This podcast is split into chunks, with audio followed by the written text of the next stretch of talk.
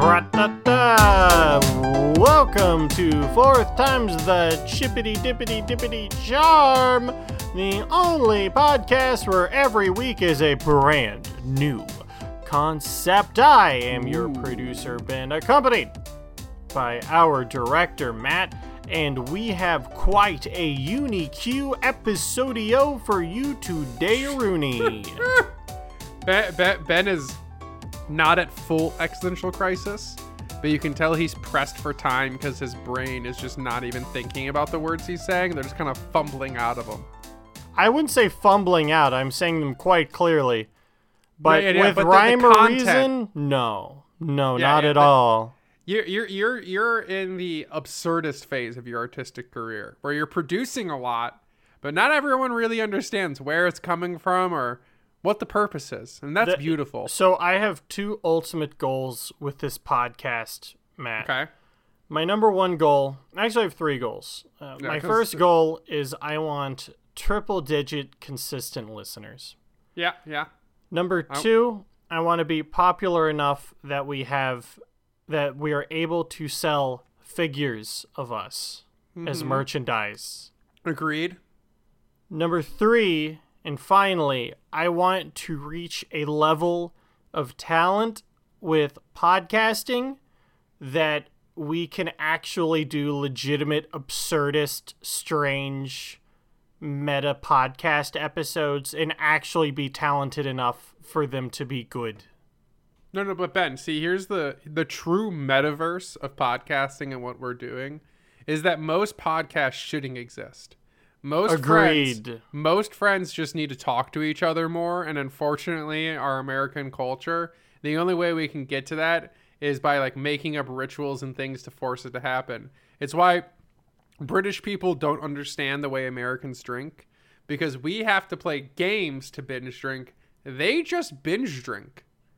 And like just like friendship, we don't we don't just have friendship. We have coordinated organized events that force us all together, like movie nights or recording a podcast. But we live with that knowledge in mind of every single episode we record. So therefore, the metaverse is constantly being expressed, and it takes a keen eye, a keen listener to really understand the meta absurdist narrative that will be played out across every single episode we record. It's kind of like Bray Wyatt. It's all lore and it's all canon, and it all makes sense if you tie it together. And now uh, I will give Matt a second to wash his hand after reaching so far up his ass with that one. I Um, tasted my lunch again. And that's funny. I didn't eat today because I was stressed.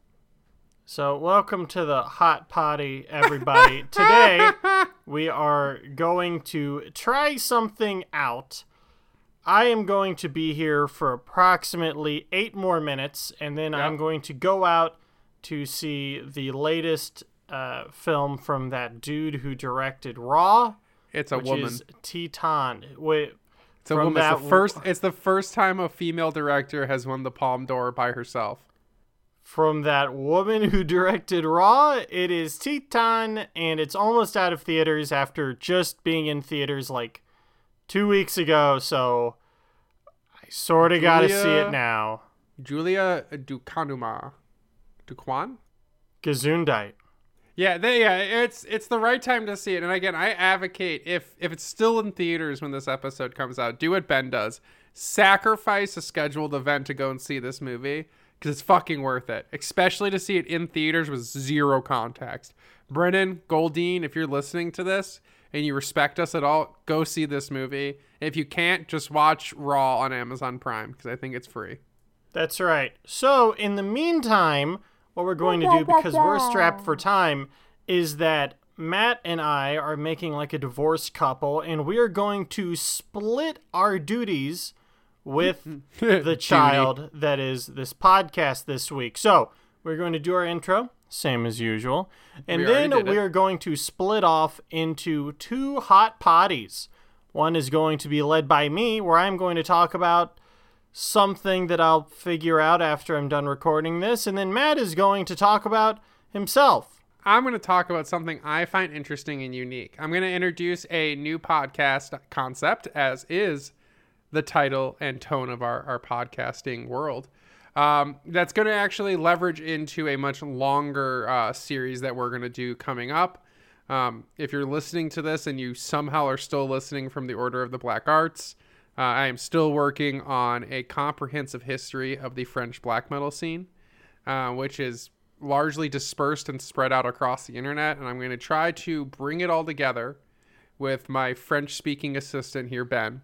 Yo. And we're going to try to bring something uh, unique to you all that maybe only 30 people will care about, but all I'd 30 actually, of those people. Yeah, I'd actually love to help out with that because I know that from uh, not from music, but at least from like video game development, there's so many interesting items that are lost due to the language barrier. Yeah, and it's actually this is a weird shout out, but if you own uh, a physical copies of Terrorizer magazine, specifically from 2005, um, they did a series of interviews with the uh, a lot of the members who started the French black metal scene, and I cannot find a copy of it online. So if you have that, please send it to me. Send me a PDF. Send me something. Um, I really want to read that for that episode, and it's a great source. And it's only been quoted in other sources. But something more important has happened, Ben. Something What? very important has happened. What? Do you, you, you all, all of our faithful, faithful listeners know that last week Brennan was unseated. He was taken down from his pedestal of love, passion, care, and consideration, and squandered down to the bottom of the list of our two fans and put firmly in second place. But this week, this week, Brennan has come back with a power and reasserted himself as our number one fan, even providing Whoa, whoa, whoa, multiple pieces of content for us to enjoy and delve into. Now, now hold on, hold on. Admittedly, admittedly from Brennan, he said he was not able to bring us something as vivacious and exciting as the Velcro song, but he he think what I think brought us something more pure, more genuine, more hook and loop, and less Velcro. And uh, we can we before before Ben I, I think has something going on over there. Um, I Ben I want you to hit the music on this one. This is Acupuncture No More by Kyle C. Play. I once went to see a doctor with my mom. She wanted to see an acupuncturist that she had heard of. Brennan, what the fuck is this? this There's a remix of it too that's much funnier. As well. He was an old tiny Asian. This has a full narrative to it. I've listened to this like four times today. Gladly accepted the invitation, which Man, I really hate this. This is amazing. Brennan gets me. Brennan gets me. Can I stop freaking listening to Yeah, we, we could stop. needles, those freaking Uh, he eventually ends up going impotent. Um, but uh, we also quickly Oh need to God. listen listen to the to the Okay, remix of okay. it. So Matt, the important thing here is that Brennan is not our biggest fan because Goldine messaged me, How dare you, Goldine? used the code Thunderseam, So did Brennan. I got you, Brennan. he introduced an interesting discussion topic on us, asking Okay. what we thought of the latest round of WWE releases, including them releasing people for vaccination status. Wow. Wow. So Brennan Brennan brings us content, unique content that exists outside of our, our, our sphere of influence. Goldine just comes in with wrestling in questions. Oh, No, no, no. Goldine? Goldine, brings Ugh. us. Goldine brings us content, and Okay. while while while meanwhile while meanwhile while meanwhile. Brennan over here While is trying to catch up to the Joneses. All right, Hey, look, I are- love are- Brennan. whoa, whoa, I whoa, love whoa, whoa, Brennan. whoa, whoa, all right, Brennan's great. I, I I've broken bread with this guy. Okay, we've eaten dinner together. Oh, I don't give a shit about your time with him in person. I care about our conversation. Brennan also provided us two films to watch and a concept for an episode and his willingness to come onto this podcast and participate. Okay, Where are you, Goldine? Where are you? You gonna come on this You- you podcast? know- you know gonna have good Goldine is? audio You quality? know where Goldine I don't is? think so. Goldine's in fucking Ireland. Yeah, it's just not as good as Scotland. But I we're international, baby. That's actually cool. Goldine, shout out to Ireland. Yeah. So Wait, I wait, wait. What so- what part of Ireland? I don't know. He just said Ireland. All right. Oh, okay. That means that means he's in the actual Irish part. I so I I'm not quite sure like how we should choose the biggest fan between these two. I think they I think they need to come on here and fight it out. I I think it's gonna be hard to like time it with someone from Ireland. Yeah, well, well, if, from- if he's our biggest fan, he'll make it work. that's unfair. That's what I. Matt. That's that's, what I'm saying. We'll we'll both compromise. We'll do this on a weekend at noon. I don't want to do that. Well, too bad. Then you don't care enough about Goldine. I see how it is. Goldine, I will get on this podcast any time of the day on a weekend and record with you. The fact Just that because we're like Ben isn't not willing to. the fact that we're not directly leading into another podcast is making this even more unfocused than usual. No, So- no, this is important. Th- th- This is engagement, Ben. The key to success in online divisions is engagement, and we have two men. I sorry, I don't, I don't mean to assume your your, your gender, Goldine. Uh, we have two individuals who are dedicated in providing us with content. Now, B- Brendan did ask ask a question, Ben, that I'm curious about. Before we we will address the releases, um, but I'm just gonna shout out my boy Brennan here. Uh, have you ever seen the movie Thanksgiving? I know of it. Same. Have you ever heard of the movie Gummo? Yes. Okay. Bre- Brennan brought us both of those films, and uh, we'll have to dive into those. Brennan, have you heard of the Ginger Dead Man? have you have you heard of uh, Santa Claus? Fuck Go- yeah, I have. Goldine, can you please send us your pocket pick for holiday themed horror films? Now, Okay, no okay, you know Krampus, you know no Here- Black Christmas, Okay, here's here's what we're gonna no do. Jack Frost either. All right, here's what we're gonna do. Challenge. Yeah, we're gonna do a challenge with our two biggest fans. And what I think will decide this Okay. is by next week, Brennan, I want you to send us a discussion question, which is what Goldine did for us this week, and we'll go over that question next week when I have more time when we when we can discuss WWE's current business model. Now, on the other hand, Goldine, we want a movie suggestion from you. Doesn't need to be a horror movie, but it does need to be a little bit out there. we need two movie suggestions. Yeah, two movie two. suggestions. So that we've had And a song from each of them now. One Yeah. made Ben viscerally uncomfortable and made me giggle like a little boy. And the one Goldie sent us brought us both to an, exultant, an, an, an exaltative joy. And now films. Yeah, so I, I feel like we'll compare these next week and then we'll have a true definitive winner. In the meantime, Indeed. we are now going to diverge into two separate mini potos. Uh, mini Thank you for not calling them hot potos again. That was hot potties. Hot Hot, po- potties. hot potties are porta potties when it's 85 plus degrees That's outside. that's that's what our that's what our uh, mini pods are called. They're called hot potties. I don't condone this. Brennan, I know you don't either. I'm editing it so I can No. create a transition I'm gonna I'm every gonna time s- we splice it, I'm just gonna go hot potty. All right, if you do it that way, it's substantially funnier, and I approve.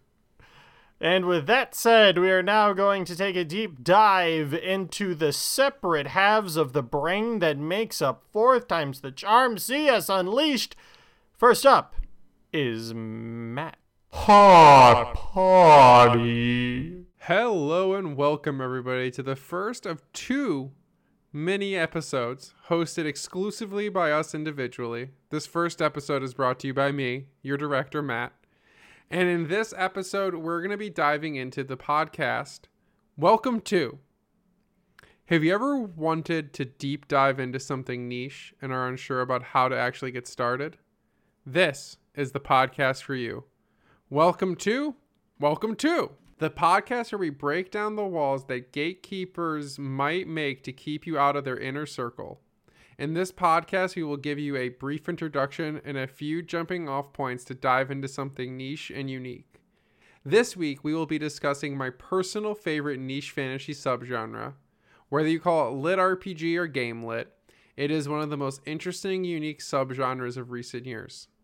Bridging the gap between traditional fantasy and modern video games, Lit RPG incorporates video game progression mechanics into the stories that they exist in. This can take any number of forms. You may have even seen them in films and TV shows such as Sword Art Online, Free Guy, or Ready Player One. When these stories are written, they can take an infinite number of forms, which can be a daunting dive into such a deep and vast library of content. Pervaded by independent authors and even independent publishing, it can be very daunting to get involved and know where to get started. We will start our journey by giving a brief introduction to the styles of lit RPG. From there, we will go through my top three recommendations to start off with and where I envision the genre is going in the future. I think the best place to get started, though, is with a little bit of history so we know where lit RPG sits in the world of fantasy. Now, when the gate creepers try to ask you questions, you got some backup knowledge. Over the years in science fiction and fantasy, people have been transported to other worlds with new aspects to their reality. Wizard of Oz, Charlie and the Chocolate Factory, some classic examples. In literature, it, you can see it in 1984 sci fi classic Neuromancer by William Gibson, where a character is able to plug into a hacker computerverse similar to Tron. Well, not similar to Tron, but you know what I mean, in which led to its own subgenre, cyberpunk. Another great example is Tad Williams' 1996 series, Otherworld, where you're taken to a future where most of life is spent in virtual reality. Or a great reference for all of you nerds out there, including you, Ben. It's like the holodeck in Star Trek, but they don't leave. Where Lit RPG differentiates itself from other uh, pieces of fiction is the specific Lit RPG statistics, challenges, and progression style. Across Lit RPG, you can see worlds where the main character of the story is playing a game, and the game is the story itself. On the other side, there are examples where the main character is being transported into another world altogether, where game mechanics and statistics are part of the reality itself. And even sometimes the reality that we are experiencing is changed. Whether an alien arrives and changes everything, or characters are forced into a new world controlled by the planet itself. A great mainstream example, and an example I hear brought up constantly, is Sword Art Online.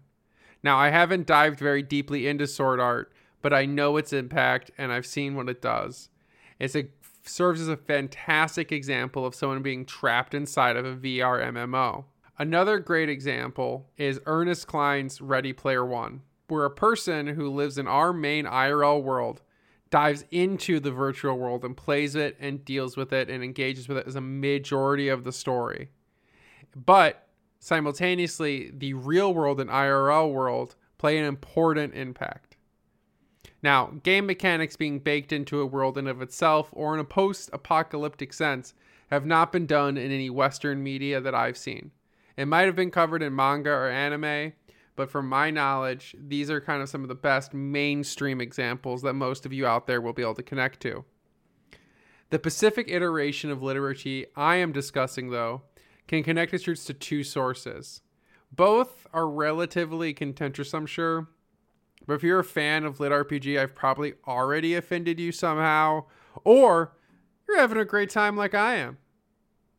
However, if you really want to tie the beginning of Lit RPG to something specific and to where we are now, there are two points and two novel, two sets of novels I can really, really tie to. The first was a, a set of self-published Russian novels between 2012 and 2015 on a self-publishing site that I can't pronounce uh, and the main one that was originally published, I believe, was called Clan of Dominance, The Sleepless Ones, or Rules of the Clan. Now, there are a lot of others in here, but most of them were written in Russian and I couldn't read them. But the whole Russian end of Lit RPG is very pervasive and is talked about a lot. Um, I think the source I was reading was very pro this timeline as they ignored a lot of other things. But the genre is rich and it kind of got its start here and it really got its start in self-publishing in general but the big example and i know all of you are expecting me to talk about it and many of you don't even talk about it that often but it is an important aspect And for me personally, it was my jumping off point, and I know for a lot of people, it brought them into the genre. It's Aleron Kong's The Land, a series that was constantly being advertised on my Audible for years, while I ignored it and diligently read urban fantasy. Until back in 2018, I decided to take the plunge and read this random fantasy novel. This novel was my true introduction to lit RPG outside of having read novels like Ready Player One. And Aleron Kong really created what I thought is a great introduction to the genre. Now, it's not the novel that I would recommend a lot of people start with now, especially now that I've read a lot more into the genre, but the personality and public persona gathered around him garnered quite a reputation and got his books a lot of attention. His most recent text, God Eye, is a fantastic addition to the lit RPG genre. And I think despite his reputation and the way some people think about him, his impact was important. It wasn't the most important, and it's not the end all be all or creator of the genre, but it's an important person to mention in the history of the genre. Now, Today, the genre is worldwide and crosses many different subgenres within its own right. There are thousands and thousands of texts being written, stories that are continuously being written, whether you're reading them on Kindle Unlimited, listening to them on Audible like I am, or Soundbooth Studios, um, or find on royalroad.com. Lit RPG has become an absolutely massive genre. Admittedly full of many first time authors and schlocky content churners, the genre has been described by a few as schlocky romance novels, but for dudes who play video games. But just like the romance genre, it's not all flashy action with no substance. There is a vast number of wonderfully written fantasy pieces that can hold their own hold their own alongside the greats. The genre takes many forms with it, the majority falling into three general categories: play, portal, and progression. We'll start with the simplest play. These are the stories where the main characters are actively playing a game that is in the real futuristic world, kind of like Ready Player One or Sword Art. But in this style of lit RPG, the play the individuals playing are actually jumping in and out of the game at different points in the story. They're playing usually a brand new top of the line game that is the innovation and biggest advancement in VR MMO RPGs, where the worlds are truly immersive and really tactile, giving the lens of the story taking place in the game a very distinct flair. But specifically here, they can leave the game. The IRL world is important insofar as that the characters are exiting the game and interacting with the rest of the world. This is the simplest to understand as it's a book where people play a really intense video game that's very detailed and they're very immersed within it. The best example and my favorite example of this is Ascend Online by Luke Chmilenko, which I will discuss later on the podcast. The next and probably the most prominent style of storytelling within Lit RPG is Portal, sometimes referred to as Portal fiction. These are stories like Sword Art Online, where the characters for some reason or another, are trapped within the game itself, or teleported to an alternate reality that has RPG style stats of progression within that reality. That's where the land fits in, and many others. In these stories, players are trying to either escape back to the real world, break out of the game, or become as powerful po- as possible within their new reality. There are many great examples of this, such as The Land, The Completionist Chronicles, Limitless Lands, Sentence to Troll, Life Reset, and one of my personal favorites, purely for the prose, purely for the beautiful story, and the fact that it's actually a concluded trilogy World Tree Online by E.A. Hooper. My wife helped me write this, and yes, she added in the Hooper part. The final style that we'll see and talk about predominantly is progression.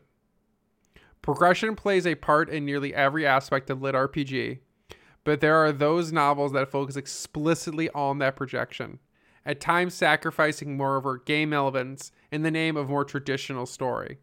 Some of the best examples include Will Wight's Cradle And the pinnacle of professionalism, the pinnacle of story writing within this little niche corner of the world is Iron Prince by Bryce O'Connor and Luke Chmilenko. This specific style has roots in traditional Japanese storytelling and manga, more so than the first two genres uh, mentioned. There is a bigger connection here to this genre to other genres that have existed around the world in other cultures, but in the Western style, I see it very commonly linked to lit RPG, and it serves as one of the greatest diving in points to the style. It gets you used to the characters, the, the way the characters grow, the way the characters engage with progression and cha- training. Uh, the grinding and game kind of mentality plays a big part in this style and has some of the best stories written out there. I would be remiss not to mention another style, though, and this is a style I have not read nearly as much as the other three, but has created some very unique worlds and some of my favorite recent texts. This is kind of, I would refer to this as transformative lit RPG, but it can also be described as post apocalyptic lit RPG. I didn't mention this at first because it didn't fit in with my literal alliteration above, um, but it's worth mentioning. And this subgenre takes on typically a more unique sci fi lens to storytelling, where an external or magical force has turned the current reality into one with gaming mechanics. Whether this is an alien force arriving or the planet itself deciding that it wants to become a alternate reality of itself. One of the best examples recently, and I know a lot of you out there who are fans of the genre will know it, is Dungeon Crawler Carl. Another example is Game 3 or Advent Red Mage. In this genre, specifically, the world itself becomes changed, and people like you or I are launched into a video game aspect of reality. Um, I highly recommend Dungeon Crawler Carl. It's got a lot of attention recently and is well worth it. Same with Game 3 by Cosmo Yap. Has some of my favorite lines in fiction, and I highly recommend reading it. Now that we've thoroughly introduced you to Lit RPG, and I'm sure there are those at you that will think I've missed something, but think about it from this perspective. We're just getting started, and their journey's only going to go ahead from here. I'm going to take the moment to talk about three novels that I recommend you read to get started and find your place within the genre. Any of these provides you with an option to jump in. If you like one style or another, these serve as great recommendations for people to help guide you. The first is Ascend Online by Luke Chmilenko a perfect example of the play style of Lit RPG, where the main characters are playing a brand new VR MMO, where the characters are actively streaming their gameplay as well for monetary gain and social clout. This is one of the few great examples of an author being able to both write the real world slash IRL aspect of the story and the in game aspect of the story with equal quality and attention. The main characters are extremely well written, and it really, really delves into the different aspects of playing a game and dealing with people outside of the game. And there's a Lars Azure cat. My next launching point for you would be to recommend E.A. Hooper's World Tree Online. It is a beautifully written story about a man at the end of his life who decides to play a brand new game with an old friend before being trapped in that game and unable to escape. In this story, E.A. Hooper manages to convey beautifully and complex emotional story storytelling of an of a man filled with grief whose age and perspective provides him with a unique lens to exploit the world that he's been trapped in. And the ways he goes about it are very very entertaining. This story has tremendous highs. It has a character that rivals Dolores Umbridge and how much I hated them and how much I wanted them to be destroyed and some of the best satisfaction when it comes to a conclusive storyline within this genre. And it's one of the first examples where I'll shout out Soundbooth Theater. Soundbooth Theater works a lot with Lit RPG and does some of the best high quality recordings you'll hear with casts and music that really bring these worlds alive and make you feel like you're the one who went through the portal. My final recommendation will be for a progression story. Now, I would normally recommend Iron Prince by Bryce O'Connor and Luke Chmilenko here, but after reading that, I wanted to dive into the book that inspired them to write such an outstanding story, and that would be Will Wight's Cradle. Cradle in the whole series, I believe we're at 13 books now, has some of my favorite writing and some of the most introductory but well executed progression you'll see.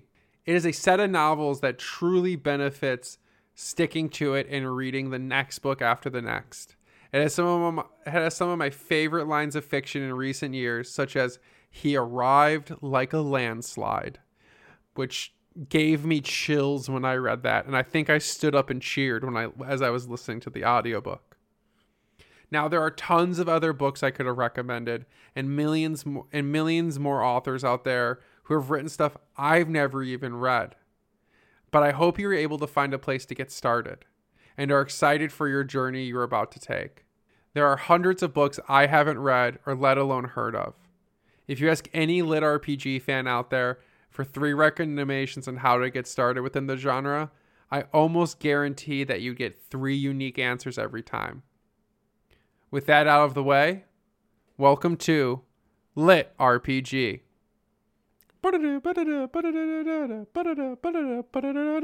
I'm going to do some shout outs. Shout outs are important. My wife helped me write this. I'm going to stop singing now. Uh, my wife helped me write this. It takes me a long time to write things, and she's an incredibly fast typer and very good at helping edit down some of my oh, thoughts and how far I go left, right, and center. And I really also want to take a shout out and thanks to the, all the different lit RPG communities around the internet. Um, the r slash lit RPG community and the Discord uh, server associated with it are fantastic and served as a guide for me as I dove into this genre and really helped push me to read more and listen to more within it. Uh, and some great authors are on there. Another place where there are a lot of really great authors who are promoting some of their own work and who are also giving fantastic recommendations who pushed me toward almost all of the text I mentioned today is the Game Lit Society on Facebook. You can also check out Soundbooth Theater's page as they post a lot of material related to some of your favorite stories being turned into audiobooks. Um, I think this genre is fantastic for the audio listener and is a fantastic place to be able to support a lot of independent authors who are self publishing their own work. I highly recommend that you check out Lit RPG, and I hope you enjoy Ben's Got for You next. Again, this is Matt. Have a good day, and welcome to Lit RPG. Hot party. It's time for Trek Talk with your hosts Ben and the beautiful Rebecca. Today, we are here to discuss the first two episodes. It's a double header for the newest series in the Star Trek pantheon. We are talking Nickelodeon Star Trek Prodigy. How are you doing today, bud? Doing all right. Awesome. All right. So so let's get this started. Rebecca, what is what is your attachment and history with Star Trek? I'm a big fan of Star Trek. I'm an aerospace engineer. It was one of the things that inspired me to go into my discipline because I watched the original series as a child and then the next generation in high school. I'm not that old. I just am late to the party. Word on the street is that you actually won a contest for Maxim Magazine's 100% Hottie in aerospace engineering in 2019. Is that true? No. All right. Um, I also grew up with Star Trek. What what what? How would you rank the existing pre-Prodigy Star Trek series that you've seen? The best one is definitely The Next Generation. Agreed. Yes. Um, after The Next Generation, I'd have to say the original series. It's it's the baseline of the whole thing. It's very- Really, more than Voyager. Voyager's good, but Voyager does not change. Voyager is many seasons of Captain Janeway getting I guess she gets increasingly less moral. So but I mean, we watched we watched what? We watched four episodes of the original series and we got through like four seasons of Voyager before taking a break. I feel I like that the original series sits better in my heart as a memory. I, I don't recommend watching it again. sort of like old video games. It's like, eh. Or old childhood movies. Like if you watch Thumbelina, that's racist. That's a very racist movie. But I loved it as a child. All right, so so where are we going after original series? I'd say uh, okay. We'll say original series is tied with Voyager. Um, after that, I would say Star Trek Picard, when a new one. Yeah, Picard's good. Picard's really good. There, there's. We were talking about this earlier today. There's a large contingent of people, and by that I would say probably the vocal majority of online Star Trek fans who really don't like Picard. And I get it. It's not episodic like Next Generation, okay? We're going to get that in the Captain Pike series in theory. Mm. But I I feel like I feel like if you're to bring back Picard for a series and you have to do the gimmick of like, oh, Picard's been miserable the last 50 years of his life, I think they did a pretty good job. The ending was rushed, but I also didn't think they were going to get a second season. Yeah, the ending, and we won't spoil it for you, but the ending was written as if they weren't going to get a second season, and then they did. Yeah, it really felt like they had an original version of Picard, which would just end it. And then the last, like, 10 minutes of the final episode of season one just feels completely rushed and put together. But who knows? Who knows? So, um, yeah, okay, so after Picard, I so one of the I think the only series I haven't seen is Enterprise. I haven't heard good things, Yeah, but I can't rate it because I haven't seen it. Um, I would then have to say that the first reboot movie with Chris Pine was actually really good. I mean, it wasn't like as philosophical as Star Trek usually is. or philosophical at all. Right. But the way they rewrote the um, Kirk storyline to sort of make it an alternate dimension was a good stroke of writing, and it allowed them to break off into a whole new series, which they then botched. But I mean, the first movie was pretty good. And then I'd have to say the one I like the least is Deep Space Nine, which I know a lot of people love but I absolutely hated. I hated that they never went anywhere. I wasn't a big fan of the characters. I mean, I did like a few of them, but for the most part, I didn't. Um, and yeah, so Deep Space Nine. I'm, I'm probably gonna get some hate for that, but I least favorite Star Trek. Deep Space Nine is legitimately a worse version of Babylon 5, which apparently they're rebooting. Babylon Five was good. Yeah, J. Michaels Straczynski is the man, and hopefully the reboot doesn't turn out like Star Trek Discovery, which that's at the bottom. Oh yeah, you know I had scorched Discovery from my mind and forgot about it. Season one was fine. season one was confusing until you got to the end and you were like wow this was great like Yeah. as a whole series but then then it wasn't great Season two is the biggest piece of garbage. Where the, th my big issue with season two, beyond the fact that it's rushed and it's terrible and the character development's stupid and Michael Burnham is like the worst Mary Sue in in television, is that the the the main villains of season two are essentially the Borg if they were based in the cloud. Yeah And- like internet cloud Yeah, and I get that that must have been what what are they even called in that? I've purged it from my mind. i don't know they're sort of like nanobots and they can take the shape of people But it's they they're so overpowered that it really loses the the what what was cool about the Borg, which the thing about the Borg is that yeah, they're incredibly powerful, but they also have these weird creepy states of inactivity or vulnerability which whatever the hell it was in season 2 just completely ixnays that and we're left with a season that was so bad we could not be brought to watch season 3. we So- watched one episode of season three It was fine. There are some shows, and I know that Ben is trying to drag me back to at least finish Discovery so we can say we did. But there are some shows that just have unforgivable seasons. Like Game of Thrones was a international icon of a TV show. No one even rewatches it now because you eventually get to the final season. Like it's been completely wiped. Okay, no, no, no, no, no. We we can't do that because you said that you enjoyed the final season of Game of Thrones. I mean, yes, I did, but I also don't rewatch TV shows like that.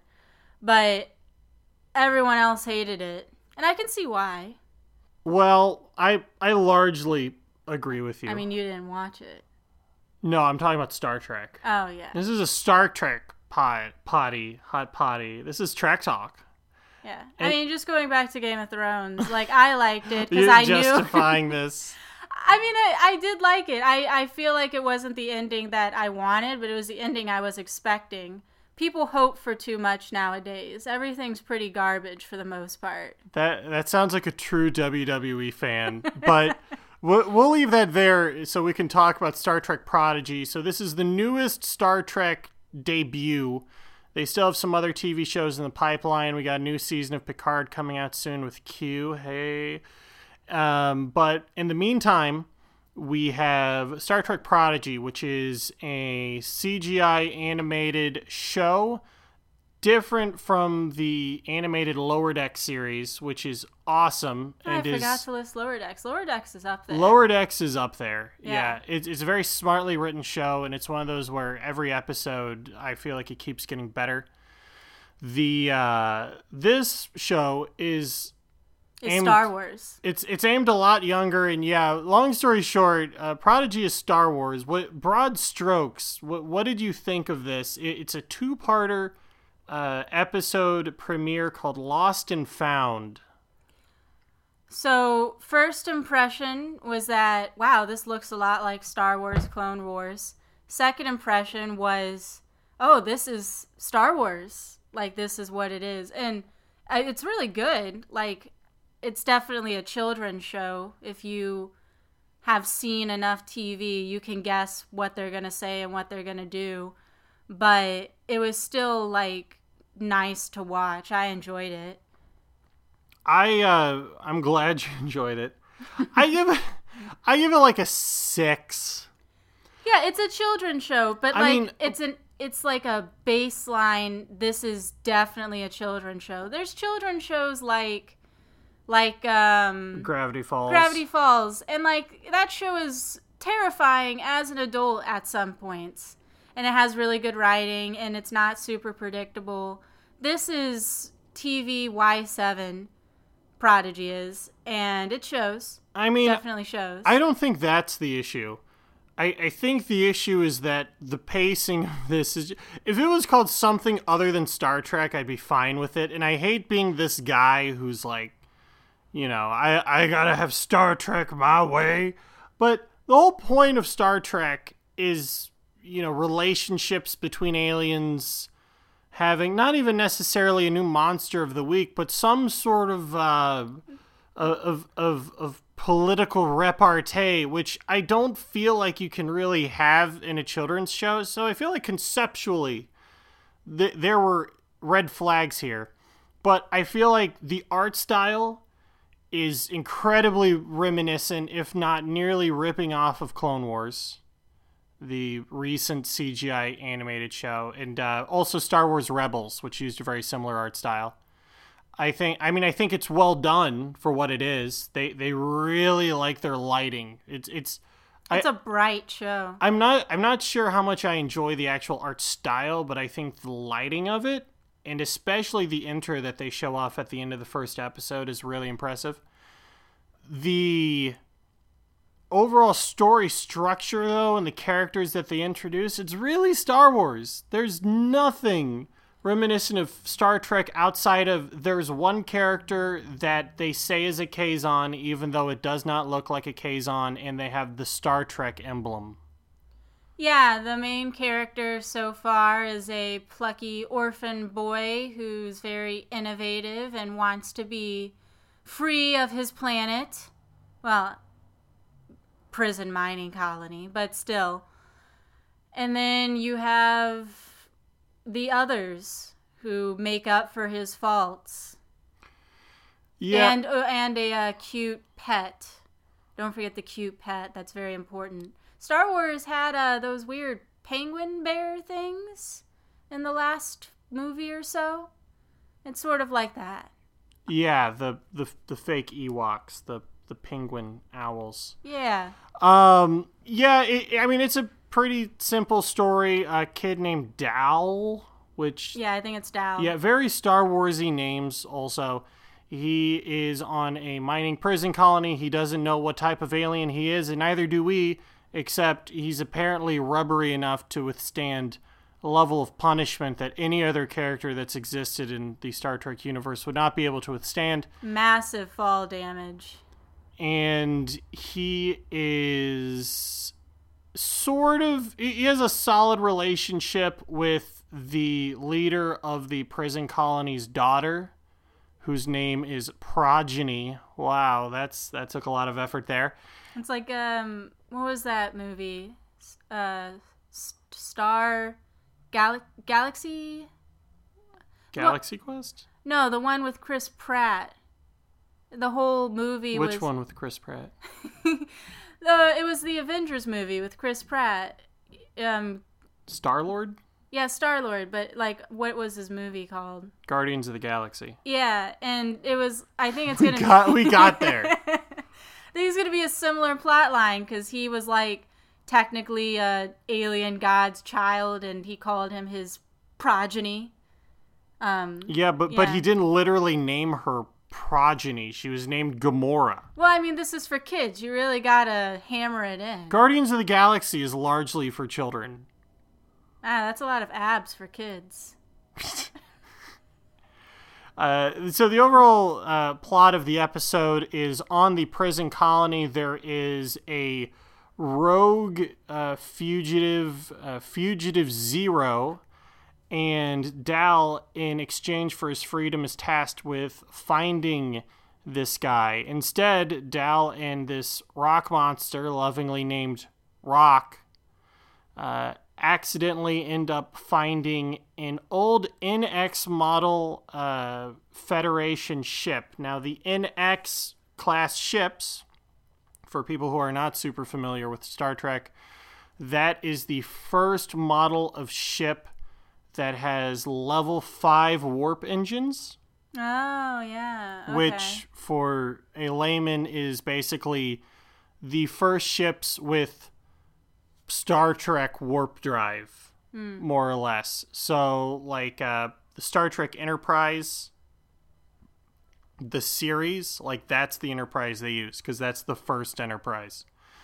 Um, so it it's obviously an old ship they find, but at the end of the episode, they're introduced to Kate Mulgrew's voice because Captain Janeway is back this time in AI form, as she is apparently a training AI. So our guess, presumably, is that the ship was converted into a training vessel. Yeah, I that's what my guess too. That it's a training ship, and why they chose Janeway as their trainer makes no sense to me. Really? Captain Janeway, and the original series gets a lot of flack for being trigger happy, but Captain Janeway straight up kills people throughout Voyager. And like she puts like this moral coding on it, but Janeway is not Only when pushed too far. Janeway is not the person. Picard never killed anyone. Didn't he when he was Locutus? Well, that was under duress as a Borg. He wasn't even human at that point. You realize that there's a that in the in the Star Trek books, which I think have been retconned. He was forgiven But- because of the circumstances. Yeah, but in the Star Trek books, I think Janeway uh gets linked up to the Borg in one of the books and she wipes out like millions of people. and that makes sense because she does kill people as a normal human. Yeah, well, I I mean I Janeway is a good trainer to have if you want to like train black ops. But if you want to train just a bunch of cadets, I feel like Janeway's not the captain to so, go with. So look, the way Star Trek's going, right, is that each series has to have random callbacks to an older series. Okay, so for Discovery, it's original series. For Picard, it's Next Generation. For the next one, it's like, are you going to go Deep Space Nine or Voyager? And it's like, Voyager's obviously better. So Captain Janeway is one of my favorite captains. I mean, I named my cat after her. So I love Captain Janeway. I'm just saying, training hologram, uh, I'm not quite sure if she should be doing that. But I do like seeing and hearing her again. Yeah, the uh, various highlights on this episode include a robot-like figure, which is named I, what's his name? It's it's extremely obnoxious. Uh, Drednok. In case you're not sure that he's evil, He's also a transformer. yeah, he's essentially a General Grievous knockoff who's able to turn his arms into a laser cannon. Yep. Which, which obviously for any of our Star Trek fans here is very Star Trekky. Laser cannons coming out of your arms. Don't forget that he can transform his human shaped body into a giant metallic spider like body, because that's super Star Trek and not Star Wars. I, I feel like the biggest issue with this show is that it's not grounded in the same way that any other Star Trek is. I feel like the difference between Star Trek and other sci-fi is even though it's really stupid, it it's still grounded in its own reality. This is an animated show first and Star Trek second, which may not sound like a huge difference, but if you look at Lower Decks, which is another animated Star Trek show, they do a bunch of stupid things, but they're still people. They're still like if they fall from a hundred feet, they will die. And Yeah, and this they have, doesn't have like, that. moral conversations, lots of politics and philosophy, even if it's in case of lower decks, um, in a comedic form. I mean, to be fair, this is the first episode, and they were spending all of it escaping prison, so it's not super easy to put some philosophy in there, though I'm sure. I think the next generation had several episodes where they did just that, but still. Yeah, I was gonna say, especially for a two-parter episode, the the fact that the progeny character doesn't do a lot of reflecting. I, I mean, she does the teenage angsty. Uh, I want to look in the stars, but beyond that, there's really well, nothing. she does like the like three things that indicate this is a good person who's going to be reformed and not straight up evil like her dad. Like she is nice to the prisoners. That must mean she's a good person. I mean, she's still going to let them kill that boy. Um, He deserves it. I mean, sure, but she's still going to let them kill him. She's going to be sad about it though. Yeah, she's gonna feel a little bad about it. Yeah. That's how you know she's a good person. This show also features Fugitive Zero is a Medusan, which apparently was an alien species that only showed up in one other episode of Star Trek, which was in the original series.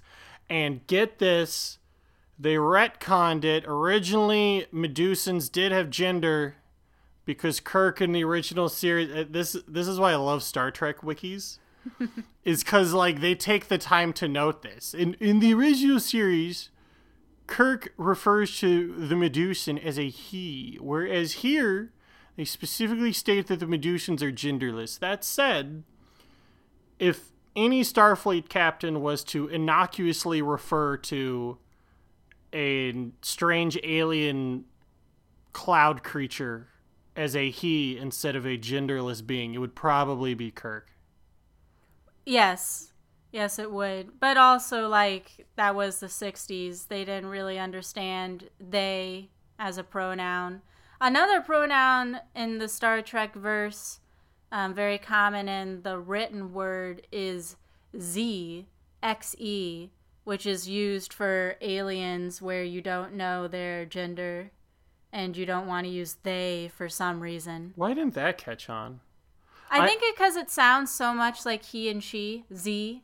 But isn't that the point to be like a cross between? I th- this is where I like. I don't know. It's very popular should- in the I written should- form, I should- but I don't know. I don't know why it didn't come into popularity. I should bow out of this conversation while I'm ahead.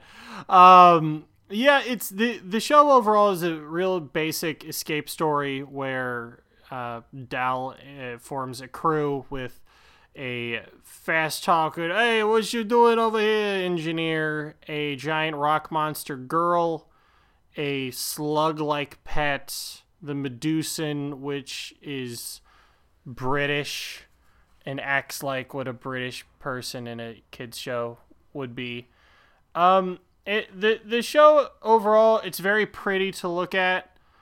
I don't, I I feel annoyed watching it because I I feel annoyed that this is what they're being like. Yeah, this is Star Trek.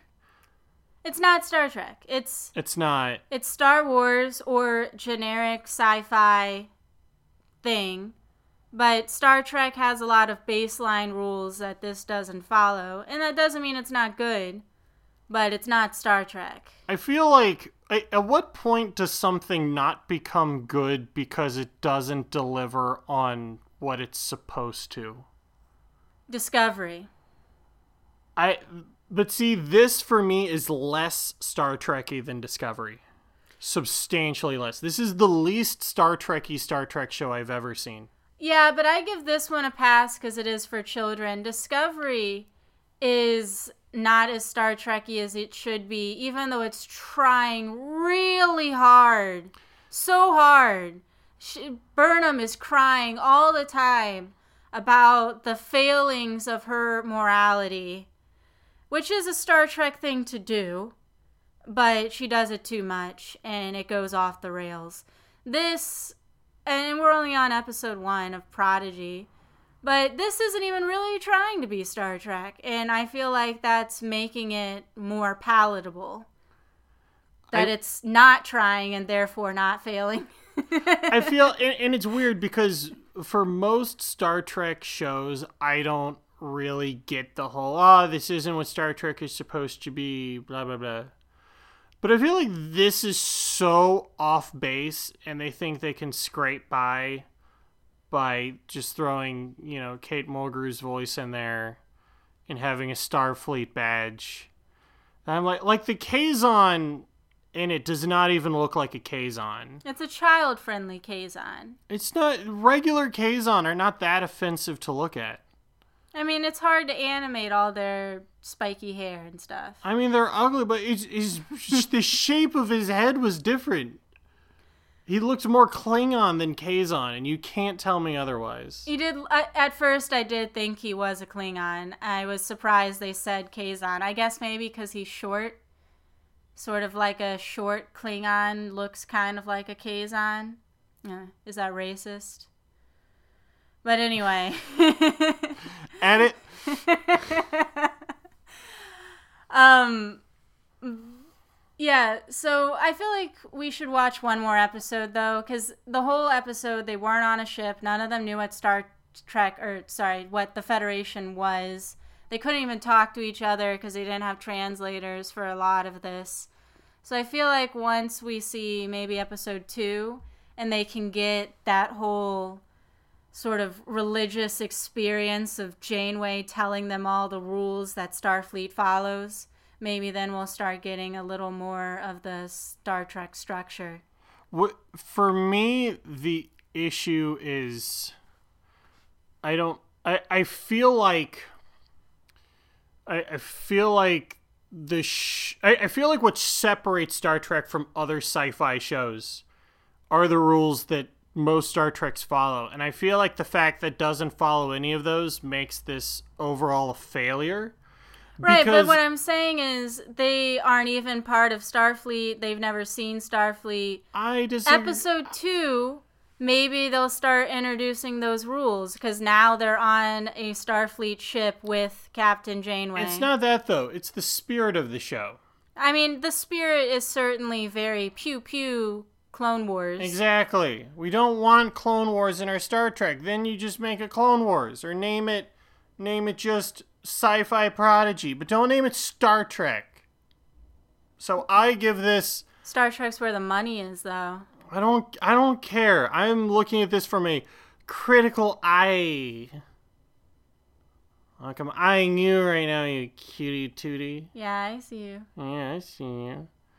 So overall, final score. What would you give Star Trek Prodigy episodes one and two, two-parter?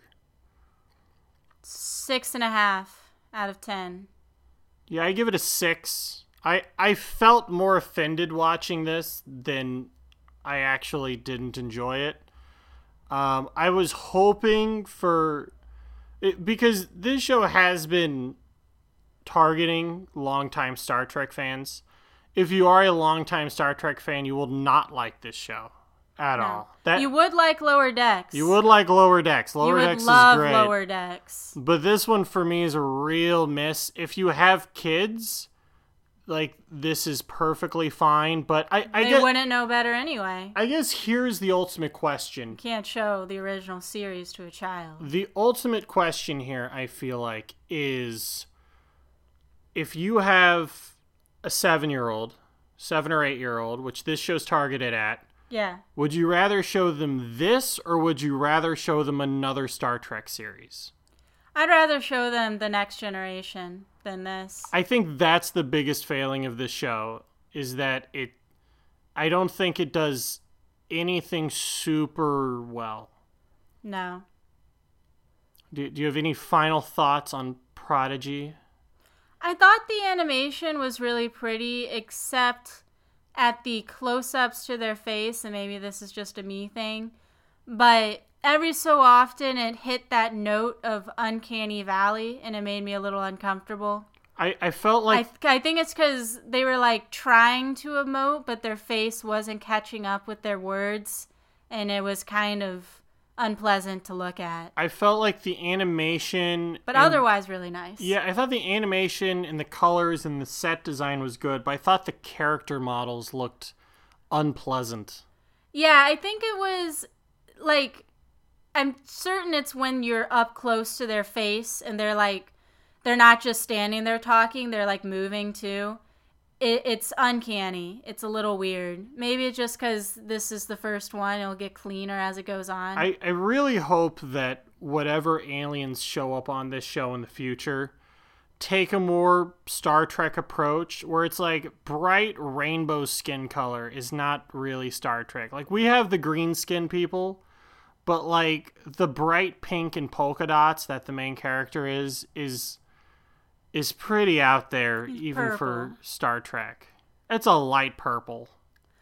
Well, to be fair, Star Trek is the way it is because they had to put makeup on human people all the time. I mean, Neelix was polka dotted and sort of a lime green yellow, and that was not green. he had, he had like greenish He's yellow tan. bits. No, he had greenish yellow bits, and he was spotted, and he was probably a huge amount of work to do every time he showed sure, up. that I don't so disagree with. But if if if Neelix was was a deep purple, I think that would be weird. I mean, if he started as a deep purple, we would have gotten used to it. Getting used to it and liking it are two different things. I appreciate the orb character. The what, what was it called? Medusan. Yeah, the Medusan. I like that they took the opportunity to have a alien character that you can't really have in a human TV show, which is flying light. That's that's what they are. All Star Treks need a ball of mysterious light. Yes. But it's harder to do all the time when you have real people. Normally they just slap a nose ridge on someone and call them a new species. Fair enough. Do, do you have anything else to add, or are you satisfied? I, I'm satisfied. How, how, how did you enjoy your first hot potty experience? No, I didn't like that. What, hot potty? Yeah. Matt didn't like it either. But, I agree with Matt. well, you know what? You might agree with Matt the first time. Oh, I see where this is going. You might agree with that the second time. There's even a chance you'll agree with Matt the third time. But let me tell you something. One more time, you're going to side with me. Because to me, the fourth time's the charm. Good night, everybody.